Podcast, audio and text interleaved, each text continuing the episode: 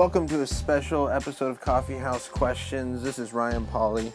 The uh, podcast today is the final part of the questions class, the first week of the questions class at Rock Harbor Fullerton, and this is the open Q and A at the end. I hope you enjoy. Has drawn me to my knees again, and here I find my rest. But it's not in regards to what you were talking about. It more has to do with somebody who, like, as a believer, I have a question. Mm-hmm. Am I allowed to ask? Uh, ask yeah, any questions are fine. Okay. Um, I'm not going to kick you out.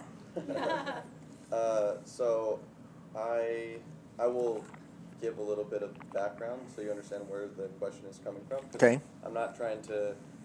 It's not a gotcha question or anything, you know. Like yeah. I'm, I truly want to know the answer. So, um, I grew up in a church that took the Bible out of context and used it to manipulate people into um, like uh, believing what they wanted to believe so that it would benefit them, you know, which I believe is un- uh, like the one unforgivable sin to use God's name in vain, like to use God's name for your own personal benefit, you know.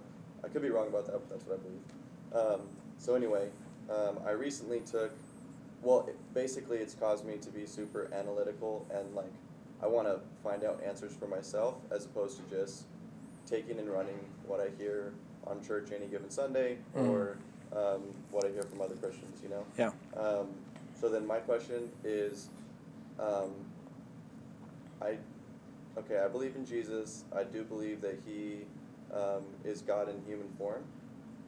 I do believe he died and was resurrected. Um, but I don't believe in the human or the uh, Christian prayer of salvation.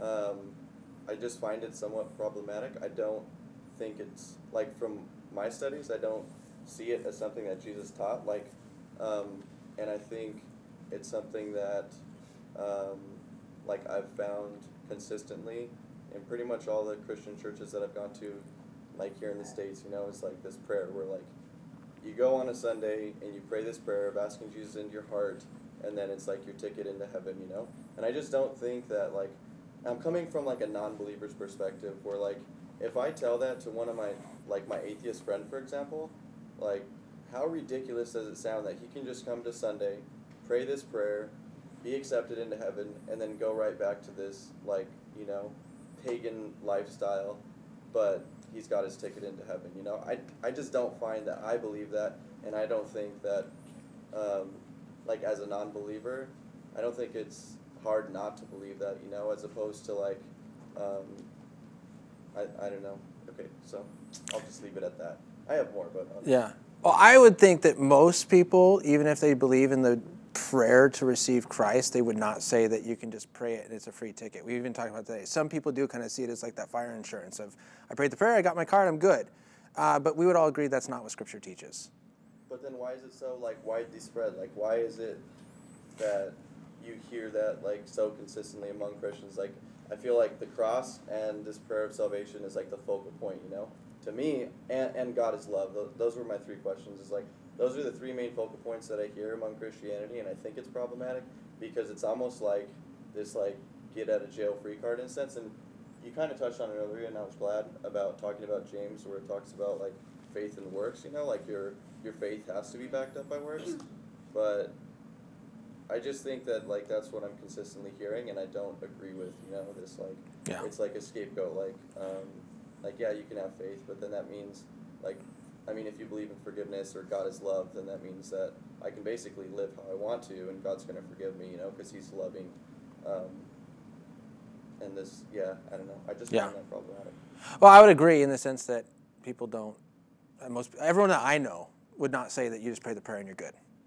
Um, that's not the, the, the, kind of the true conversion or whatever you want to call it. You know, it's like I heard someone, you know, give the example of you get pulled over and the cop says, you know, I know you're speeding, but I'm going to give you grace and I'm not going to give you a ticket. And you're like, oh, thank you so much. And then you go 90 again. Like, then the cop pulls you over a second time. Like, really? Like, I just, you know, did you really, were you really appreciative of what I just did for you? Like, obviously not. And it wasn't really real. You just said what you had to say to get out of the ticket. Um, and so that's, I would say that, yeah, I, I don't know anyone that agrees that it's just a, I've heard it said, and I think that that's mistaken. So Um, but I wouldn't agree that it's just a fire insurance. You say the prayer and you're good to go. do you think there is a point of salvation then? Yes. Then The point of salvation is regeneration, when you're completely made new, when when when you are justified, you you know confess with your mouth that Jesus is Lord, and God forgives you of your sins. You are made new. You're a new creature in His sight. New creature in His sight. The old is gone. The new is here, and because of that, you walk forward in this new life that Christ has given you. And so a lot would argue that yeah, if you don't move forward in what Christ has done, then it, you really haven't been made new, or you just said what you wanted to say just because you're trying to say the right thing. And that, and, and that's the thing is, for, for us, you know, it's hard to tell when someone exactly is the point of saved, and that's why I won't normally say, oh yes, that person is saved and that person is not. I'm not going to say that. But God can look at the heart, and He does look at the heart, and He knows who is sincere in their prayer and who's not, who's just saying it just to say the right thing. so it's more repentance than than this like prayer of salvation. Yes. So then- confessing to Christ that He is Lord and trusting and believing in Him. So then my next question would be, what about, um, there, like there's this, uh, I was talking to you earlier, there's this Jewish guy that I totally respect, and he is a, um, he's uh what's the word, he doesn't believe that Jesus, he's a non-messianic Jew, right? Um, so then, but he is like, he adheres to the Ten Commandments, he believes in God, and he lives like a morally just life, you know. So then, being a Christian that believes in Jesus, um, do I think that he's going to hell, you know, because he doesn't believe that Jesus is the Messiah? Um, I don't think so. so what? So the question is: Is he going to hell? Well, because you were saying like, um, as a Christian, you believe that uh, like Christianity is the only way, right? And so not all religions are the same, or they cannot all coexist e- equally, you know. Yeah. So then, and I was raised with that thinking, but now my thinking has kind of changed. So I guess like, um, are there other people that are going to heaven that are not necessarily like Christians, you know? I think Scripture clearly teaches that Jesus is the only way to salvation, and that is a trust and belief in Him that is the forgiveness of sins. I think a lot of times, uh, you know, and I think we even talked about. I think it kind of came up even today a little bit. Is this our, this idea of our good works? You know, is that enough? And I think that Jesus spoke clearly to Pharisees that we're just completely works based. If I follow the law and I do X, Y, and Z perfectly, then I'm good. And he's like, no, there's no, that's not it. You know, and so I, I think the Scripture is very clear that Jesus is the only way to salvation. So you think that uh, like Jews that um, like non-messianic Jews that don't believe that Jesus is Messiah or that He's come yet, you think they're still destined for hell? Put it this way: I think that Jesus, God, is not going to force someone into His presence against their will. And there's an idea that everyone wants to go to heaven. I don't think that's true. And here's the thing: is is that who's going to be in heaven? Jesus. If people reject Jesus in this life, why would they want him in the next? And so I believe strongly that God is not going to force anyone into his presence against their will. And so if you reject Jesus and you don't want Jesus now, you're not going to want him in eternity. If you want Jesus now, you're going to want to be with him in eternity. And so I, I think it, I think that's what it comes down to is I just have a hard time with like people that are that still that don't believe in the New Testament, but they believe in the Old Testament and adhere adhere to the Old Testament. Um, doesn't it say somewhere in Scripture that like if you live by the law, you're going to be judged by the law? You know, or no? Or am I wrong? No. oh, I'm trying to think of that exact verse. Help. yeah, I, I'm not sure that exact reference. It, Yeah. It may say something like that, but Jesus also said, if you reject me, you reject the Father. yeah. And, that, and the Father is, is sort of the Old Testament concept of, of God and everything. So Yeah. um, it's tricky because I, I mean, I think, you know, you're talking a second ago about when someone actually becomes a Christian. I think someone becomes a Christian when God hears their cry, if you will, their, their plea, and, and he determines whether it's genuine or not. And, and, and he, he receives that as, as genuine, and, and I think God um, certainly responds to anyone with a genuine ask. Um, but it's between that person and God, and so God God makes that determination. And um, yeah, you know, when you look in Scripture, uh, Jesus seemed to always be fighting against this idea of all you people who think you know who's in, you're the, really the ones that I'm worried about. you know? Mhm. Um, Yeah. And and at the same time, yeah, I think Ryan's exactly right. Like Jesus said, "I am the way, the truth, and the life," and that's that's um, no one comes to the Father but through me.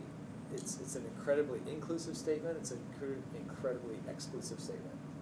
You know, anyone can come, but it's only by me. Yeah. So yeah, it's it's difficult. So, um, sorry, should I stop asking questions? Yeah. No, go for it. That's what this is for. It's questions class. Okay. Uh, so then, yeah, I'm familiar with that verse, but um, correct me if I'm wrong, but I, um, I think like as Christians we focus on the cross, you know, um, and I think that's the main thing that we point to.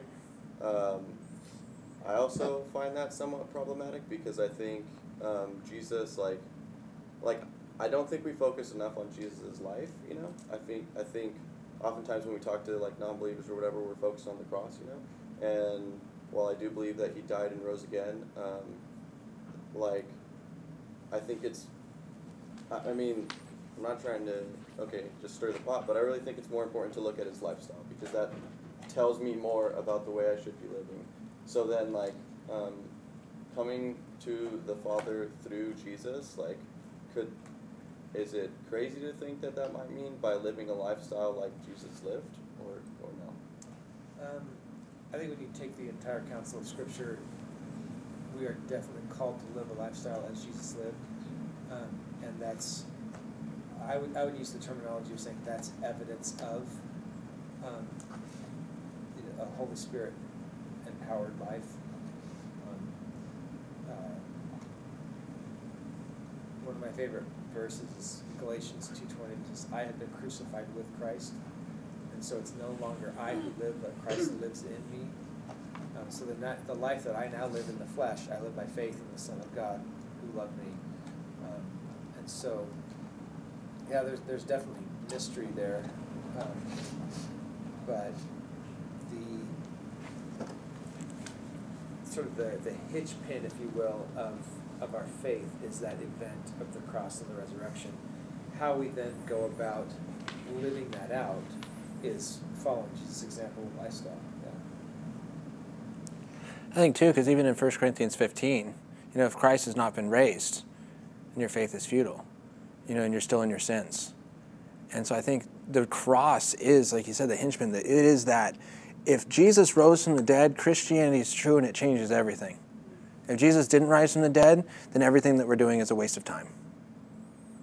And so, really, Christianity boils down to the cross uh, for its being true and its most important message, and that is where salvation comes through.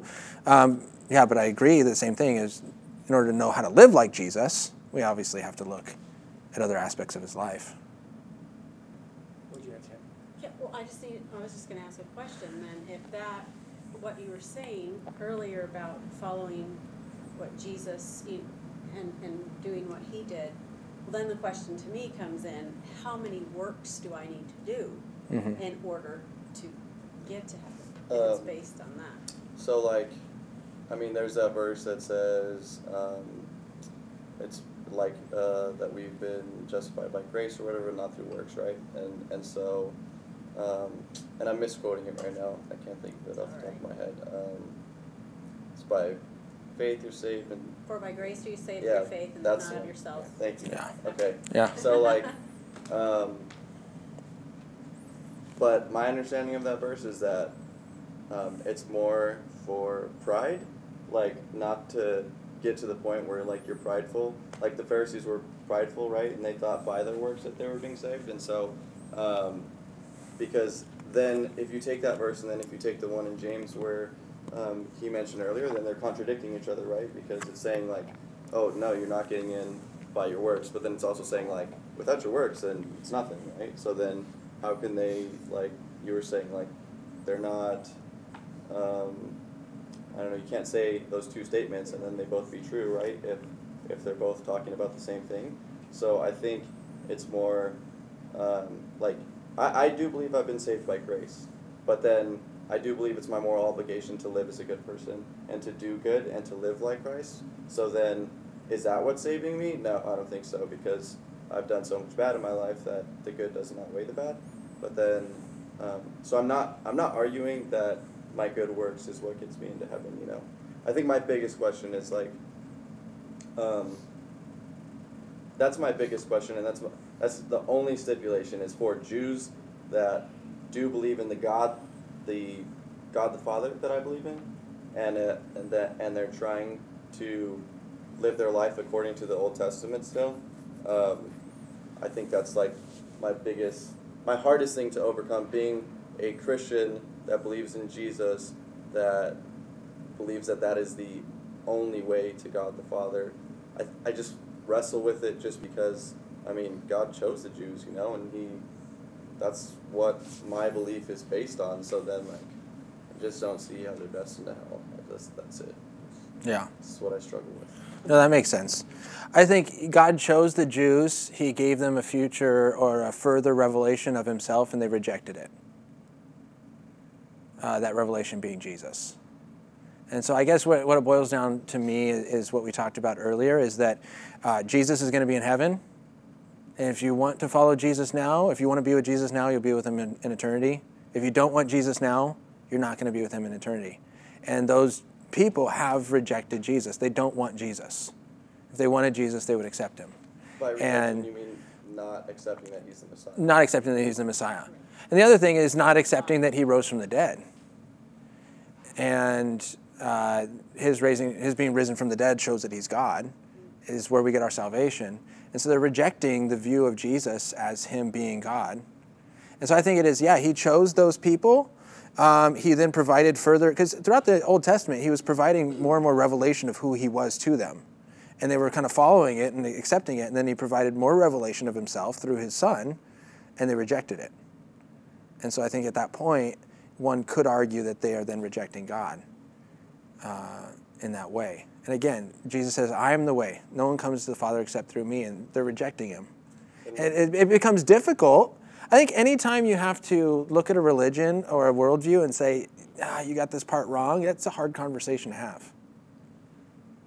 Um, then my last question would be what what about then the person that has accepted Christ does believe Jesus is Messiah, but they're a terrible person.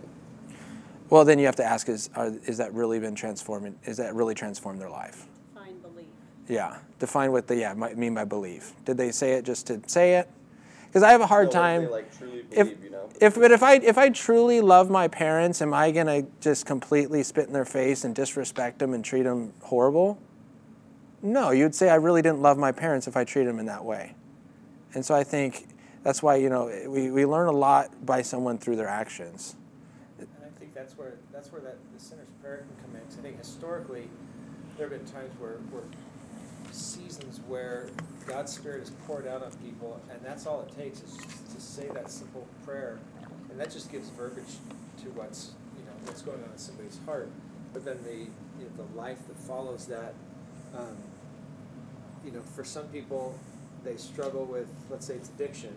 For some people, it, they're immediately healed from addiction. For other people, they are in a, the, a constant life struggle until the day they die. And it's it's just I, I would say that that's um, just praise God for His grace because He's the one that recognizes when that conversion is genuine, and He also understands the process that we're all in. We're all in different places and different processes and things like that. And I just thank God for that because you know we only arrive. It's it's uh, the verse that says, um, "He who began a good work in you will continue to complete it until the day of Christ Jesus." So we're, it, and that speaks to that process that we're all in. And and some people accept Christ in, in prison or whatever, you know, and that and that's a genuine thing. And they're still rotten off people because we have like a sin muscle memory that stays with us, and that takes a long time to overcome. And and, it, and you know the, the first the first few steps, the first years or five years, that can be a long, ugly process where there's not fruit or evidence or whatever, but it's still, I, I think that the Holy Spirit's still in there working. Yeah. You had a question? Okay, yeah. Let's see. This was kind of he brought something up that kind of triggered something for me just by talking about um, you know the Jews like their belief in God but not their acceptance of Jesus and all of that. So um, for like my background, I grew up in a church that where um, we were taught about Jesus' teachings and taught from the Bible, but we were taught from the Bible all from a figurative perspective, not as literal teachings. Mm-hmm. And so sometimes, like when I come into church, I have a hard time because it's like I'm struggling with like what I was taught like my entire youth. So it's Yeah. hard to go against like what I've already been taught. Mm-hmm. Um, so if I, I guess like my question is like, um, okay, so if I can sit in a room with everybody and we can all say, okay, God exists, how can I say that Christianity is the path for me? You know, we all accept that God is here, that God created us and everything, and all of these general outlines of rules to live by, how to live your life, how to live a life like Jesus. Mhm. But like, how is it different that this person has a figurative interpretation, but ultimately believes the same big picture things, but then this person, everything is more literal, more literally taken. Does that make sense? Yeah. I think I kind of heard a couple questions Yeah, there's a lot of questions. uh, it, within that. Um, here's my issue with everything being figurative. Uh, is it figurative that Jesus rose from the dead? So, but that's like for me is the hardest struggle that I've dealt with because in like the church that I was brought up in is that we were still taught that there like the resurrection of Jesus occurred or I guess in a different manner you could say it was a Mhm. spiritual resurrection Yeah. is what we were taught. So like I still believe that I am saved because of like that I, he died for my sins, but it wasn't that he like literally rose from the dead. It was like a spiritual transformation.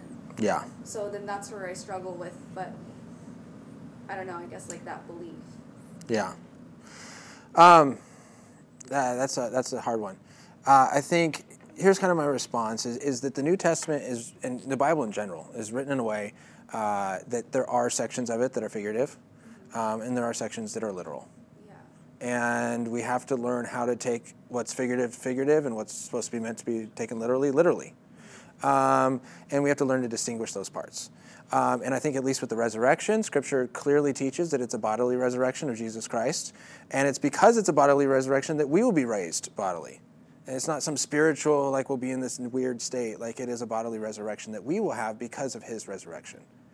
And so for me, uh, when you look at the resurrection and you can show, look, the resurrection is true, the New Testament is reliable, there's evidence for it, and Jesus rose bodily from the grave, okay, then it's not just a spiritual resurrection.